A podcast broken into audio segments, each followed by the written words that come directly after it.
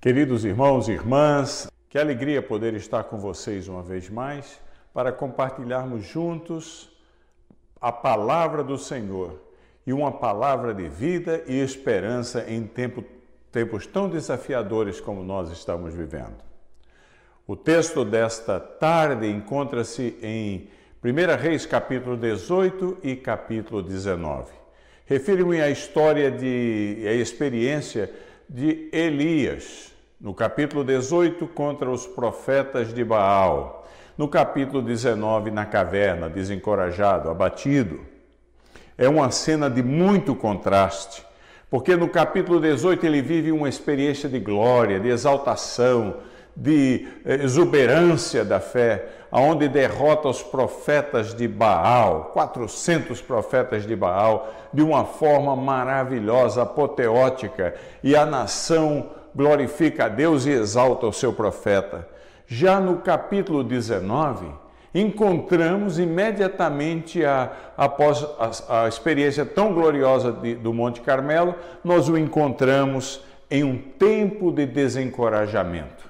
Encontramos-lo dentro de uma caverna, abatido, triste. O que, é que podemos aprender nesta experiência é, tão contrastante de, de Elias, que há de nos ajudar a mover a cada um de nós em fé em momentos desafiadores como os que estamos a viver nos dias atuais. O desencorajamento é uma realidade na vida de todos nós, na experiência das nossas vidas. Nós o enfrentamos ocasionalmente, em momentos variados, e eles tendem a nos abater. Porque quando o, o movimento, o, desencorajamento acontece em nossa vida, uh, a única alternativa que nós temos ou é sucumbir a ele e nos apagarmos, ou lutarmos contra ele. Porque uma das marcas do, do, do, desencorajamento é a capacidade que o desencorajamento tem de alterar a maneira como nós vemos a nós mesmos. Se nós deixarmos nos dominar por ele, como ocorreu com Elias, ele, é, teremos a, a, a capacidade de nos ver com olhos sadios completamente alterada. Porque o texto nos diz no capítulo 19, versículo 4, que Elias estava profundamente abatido e disse, quando Deus eh, inicia a conversa com ele, ele diz: Eu não sou melhor do que os meus pais. O, o abatimento faz a gente deturpar a imagem que temos a respeito de nós mesmos. Porque eu já li a Bíblia algumas vezes e, e ainda não achei a, a, a relação dos pais de, de Elias. Ninguém sabe quem foram, são anônimos. Contudo, Elias está listado nos heróis da fé. Os pais de Elias não confrontaram os profetas de Baal. Os pais de Elias não foram poderosos em fé e em obras Elias foi. Mas quando a gente permite que o, o ambiente da caverna e do desestímulo domine as nossas vidas, isso em geral acontece após uma grande experiência gloriosa, como foi o caso de Elias. Quando tudo parece vai bem, vai muito bem, chegam aqueles com aquelas palavras ruins, abatedoras, e de repente a gente vai do, do Monte ah, Carmelo à caverna em, em questão de dias, o abatimento toma conta de cada um de nós. E aí nós deturpamos a imagem que temos de nós mesmos. É uma realidade, é isto que acontece. Nos sentimos um zero à esquerda quando na realidade nós não somos assim. Quando o desencorajamento é permitido ficar nas nossas vidas, ocupar um espaço nas nossas vidas, nós também somos levados não só a, a alterarmos a, a, maneira como nos vemos e nos consideramos, mas também nos, nos leva a abrir mão das nossas responsabilidades. Porque em, em 1 Reis 19, versículo 9, Deus diz a Elias: que é que você está fazendo aqui dentro, Elias? Aqui não é seu lugar. O, o, o, seu lugar é fora desta caverna. Elias não poderia estar ali. Um capítulo antes ele tinha sido o herói da fé. O lugar dele era outro. Por esta razão, Deus lhe pergunta: Elias, o que é que você está fazendo aqui? Elias, como nenhum de nós, foi criado para a caverna. Nós fomos criados para o Monte Carmelo. A fé nos conduz à vitória, ao ministério, enquanto o desencorajamento e o temor nos conduzem à tristeza e à miséria. O desencorajamento também pode nos levar a, nesse ambiente assim negro, tenebroso da caverna, pode nos levar a acusar outras pessoas pelos nossos próprios problemas. Porque em 1 Reis capítulo 19, versículo 10, Elias diz: quando Deus pergunta: O que está fazendo aqui, Elias? Uh, ele diz: Os filhos de Israel deixaram a tua aliança, derrubaram os teus altares, mataram os teus profetas à espada, e eu, Elias, fiquei só, e eles estão tentando me tirar a vida. O desencorajamento, irmãos e irmãs, nos tenta acusar outras pessoas, colocando nelas a culpa pelas nossas tribulações, como se fossem elas e não nós mesmos a razão da tristeza em nossa vida. Assim, apontando o dedo para os outros, isentamos-nos da nossa própria culpa em face da situação que vivemos. Por fim, o desencorajamento, nos, quando nós permitimos que ele faça morada nas nossas mentes, ele nos leva a alterar os fatos. Porque no versículo 18 do capítulo 19 de 1 Reis, diz, Elias diz mais a Deus, uh, Elias, ouve de Deus, digo, concevei, Elias, preste atenção, eu concevei em Israel sete mil, todos os joelhos que não se dobraram a Baal e toda a boca que não o beijou. Esse, essa é a verdade. Quando, quando permitimos que as durezas da vida nos desencorajem, a gente, não, a gente não consegue ver os fatos com clareza. Havia uma grande congregação de pessoas que havia não dobrado os joelhos a Baal, mas na mente de Elias, desencorajado e triste, ele via-se sozinho. Deus é fiel, Deus não nos abandona. E Deus mostra a Elias e a cada um de nós a verdade pura e simples. Haviam outros sete mil joelhos que tinham resistido à tentação da idolatria de Baal. Segunda verdade que esse texto nos mostra, não é só o perigo de permitir que a, o desencorajamento entre na nossa mente, na nossa vida, na nossa realidade não vista espiritual e contamine o nosso ser, mas nós temos que entender que, mesmo diante de todas as dificuldades, a caverna do desencorajamento pode também ser um lugar de recomeço, pode ser o um lugar da, do movimento, da ação de fé para o recomeço. Porque você pode estar pensando, meu amigo, minha amiga, que me escuta nesta tarde, você está, pode estar pensando que, devido às situações que ele tem abatido, a, a oportunidade do sucesso passou. O desencorajamento, quando bate na nossa porta, a gente tem a impressão de que perdeu a chance do sucesso. Isso pode ser muito frequente nas pessoas mais idosas, que, em função da idade, sentem que não têm muito mais tempo de sobra para alcançar no sucesso. Pode ser muito frequente nas, na, na, nos, nos, indivíduos que têm capacidade empreendedora e tentam criar alguma coisa e são fracassados naquilo que eh, criam e acham que a oportunidade do sucesso já passou. E a caverna eh, pode monopolizar os pensamentos ruins e nos destruir, mas ela pode ser um lugar de recomeço para aqueles que estão desta maneira. A caverna pode ser um lugar de recomeço para, para todos aqueles como eu ou, ou você que estiverem precisando ver-nos livres da confusão na nossa vida, produto de um sonido incerto. Porque a coisa mais dura na vida de cada um de nós é quando a gente perde o rumo. Quando a gente não sabe o propósito de Deus para a nossa vida, se a trombeta tocar um sonido incerto, quem se preparará para a batalha? Sonido incerto tem a ver com perda de propósito, perda de objetivos, perda de causa. O que precisa acontecer é um sonido certo na nossa vida, que ali na caverna pode ser o momento de brotar. Elias, saia da caverna, há muita obra para ser feita. Esse sonido é, certo que pode brotar dentro da caverna, na presença de Deus, na sua vida, restaura o propósito de Deus para você.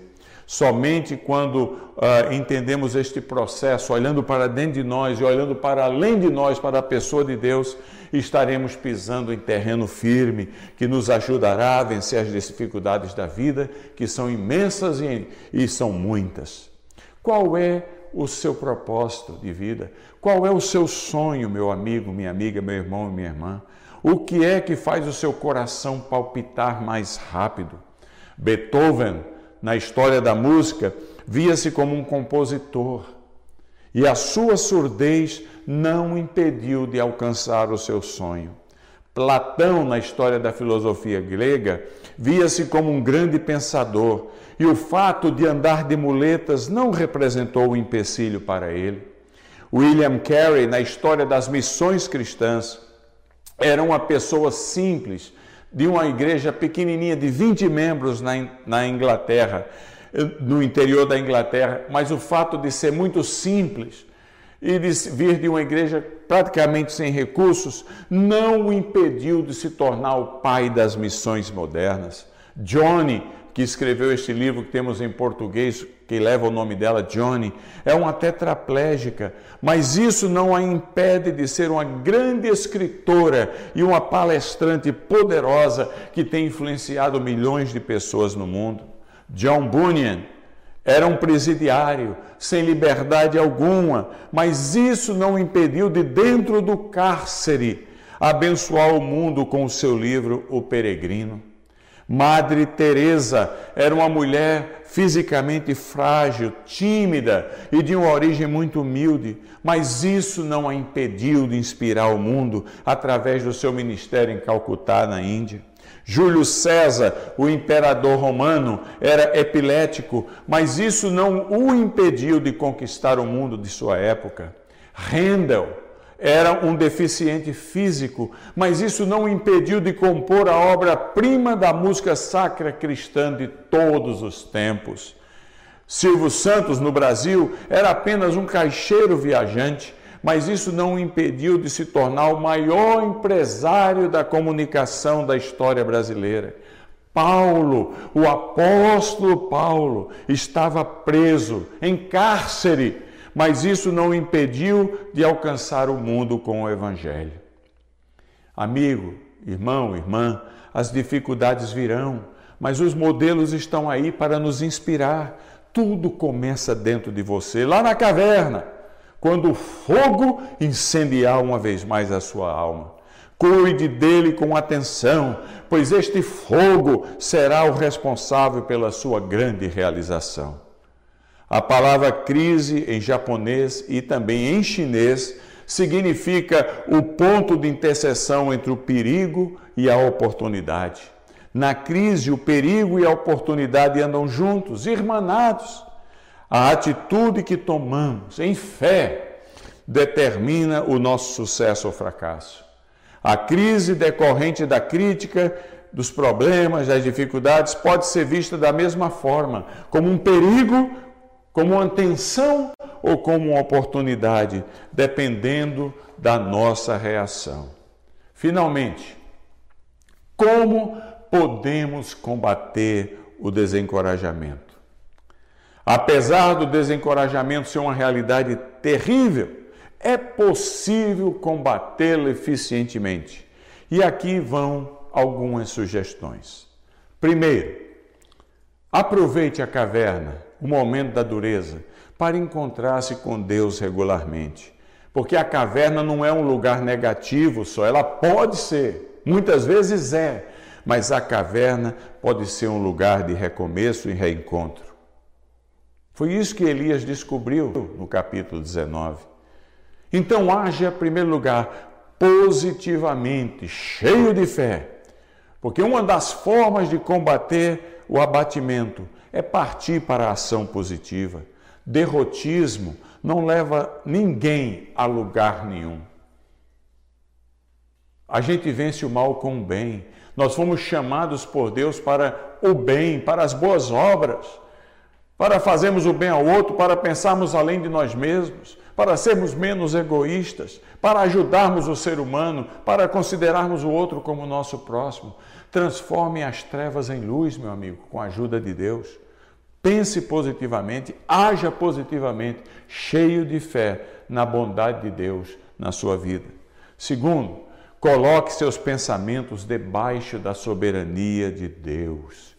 A Bíblia nos diz que somos vencedores, na verdade, diz que somos mais do que vencedores em todas as coisas, como Paulo diz em Romanos 8, 37. Esse é um pensamento positivo maravilhoso. Se adotarmos uma, uma perspectiva positiva, aquilo que pensamos tem grande chance de dar certo, principalmente se o que pensamos for verdadeiro, justo, de boa índole, é, não visando seus próprios interesses, mas a glória de Deus, o bem dos outros, tem grande chance de dar certo. Não se trata aqui de seguir a teoria do pensamento positivo, mas de acreditar na palavra de Deus que nos ensina e incentiva a pensar os pensamentos de Cristo. Terceiro, busque exemplos para que você possa imitar. Busque exemplo de pessoas que passaram por situação semelhante à sua e conseguiram superá-la. Procure observar e aprender com estes exemplos. Eles podem ser encontrados nas personagens bíblicas, históricas ou personagens contemporâneos. Tais exemplos de vencedores se tornam nos nossos mentores e melhores incentivadores para vencer o desencorajamento e seguir adiante. Lembra, lembra do que a Bíblia diz. Por exemplo, em Apocalipse 2:10, eu nunca desistirei desde que saiba que estou certo. Lembra Romanos capítulo 8, verso 28? Creio que todas as coisas contribuirão para o meu benefício Lembra de 1 Pedro capítulo 4, versos 12 a 16? Ser forte diante das provações, porque a provação confirmada produz perseverança. Lembra de Filipenses 3,14, mandando você continuar firme na direção que lhe está proposta. Não permita que ninguém lhe intimide ou lhe impeça de alcançar os propósitos de Deus para a sua vida. Eu me revogarei na fé, diz Hebreus capítulo 11 por saber que todos os homens e mulheres de fé no passado que tiveram vida vitoriosa tiveram que lutar contra a adversidade e a derrota. Nunca se entregue ao desencorajamento, nunca se entregue ao desespero. Não importa os obstáculos que você tenha que enfrentar. Lembre, a Bíblia diz: somos mais do que vencedores por meio daqueles que nos amou.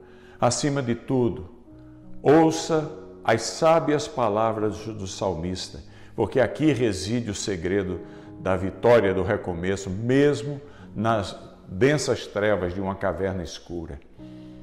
A luz brota quando damos ouvido ao que diz Salmo 37:5. Entrega, meu amigo, minha amiga, o teu caminho ao Senhor. Confia nele e o mais Ele fará. Que Deus nos abençoe. Amém.